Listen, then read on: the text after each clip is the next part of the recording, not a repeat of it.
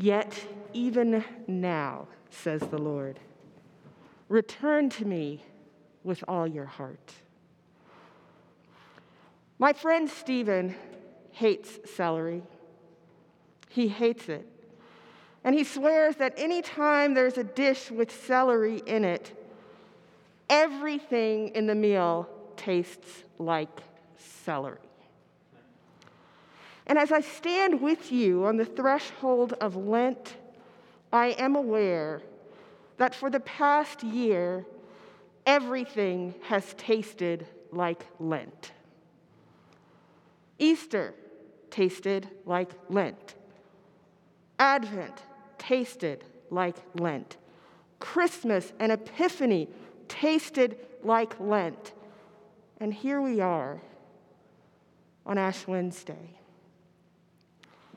And I had one of my clergy say to me, Bishop, do we really have to do Lent this year?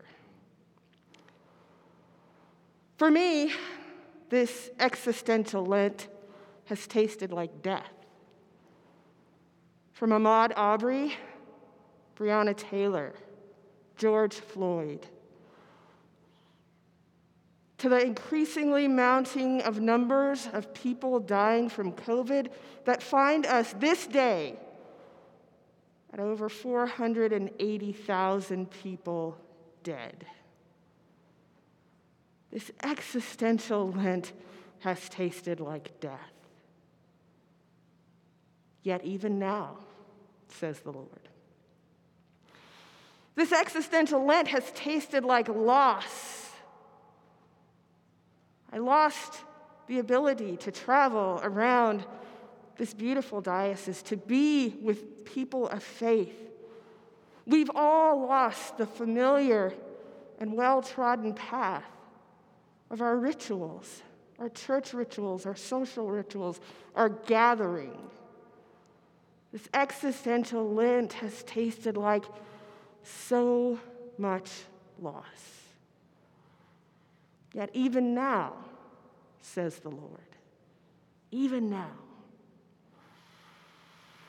this Lent has tasted like increasing disillusionment with the structures of our government, with our ideals of democracy.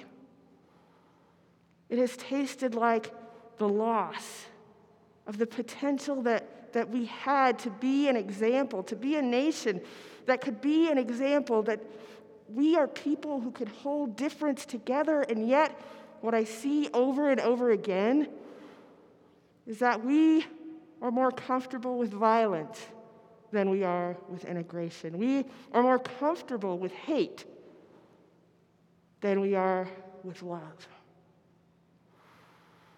Yet, even now, says the Lord.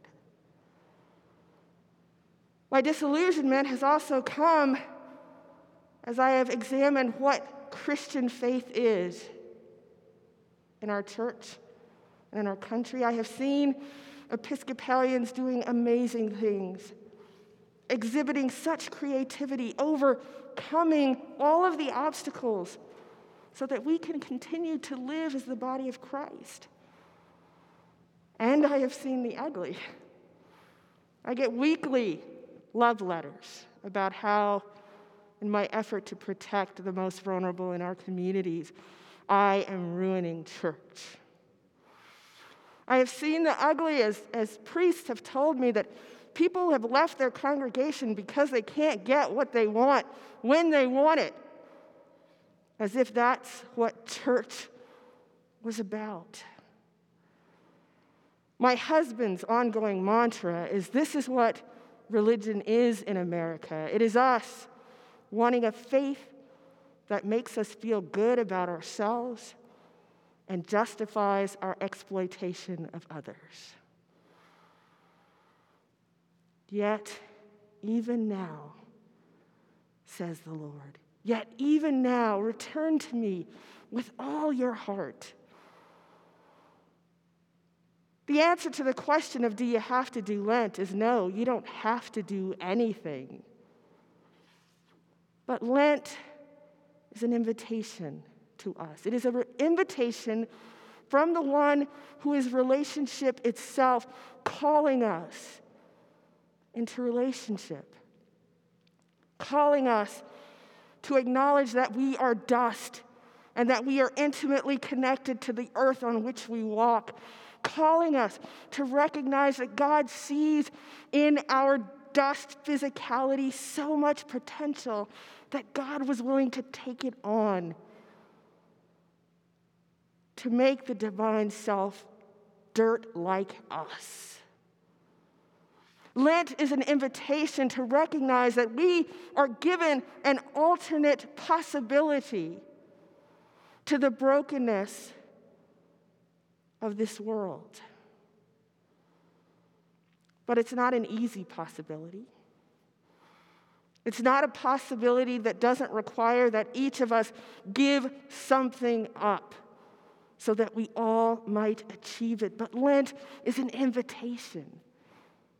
It's an invitation to the possibility of right relationship with God, with one another, with the earth. It is an invitation, the prophet says, to rend our hearts and stop wringing our hands.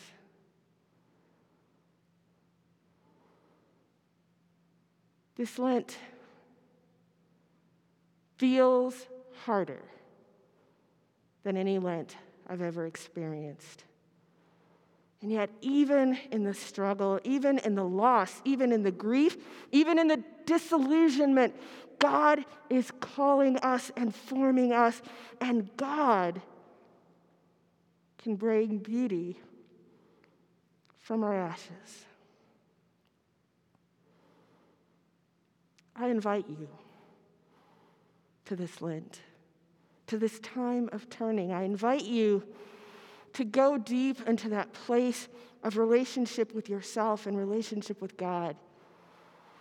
That as followers of Jesus, we might not just talk about him, but live like him. We might recognize that the cross is not for us to hang other people on, but for us to pick up and bear in Christ's name.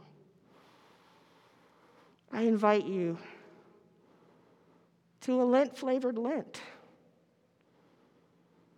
to recognize that, that if we give ourselves to the other possibility, the possibility that our Creator holds out before us, the possibility of life, abundant life,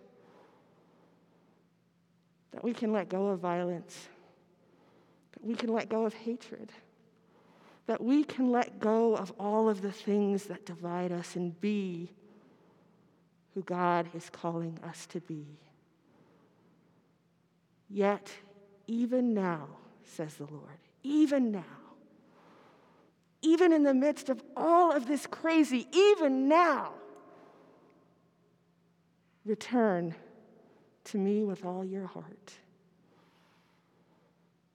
Amen.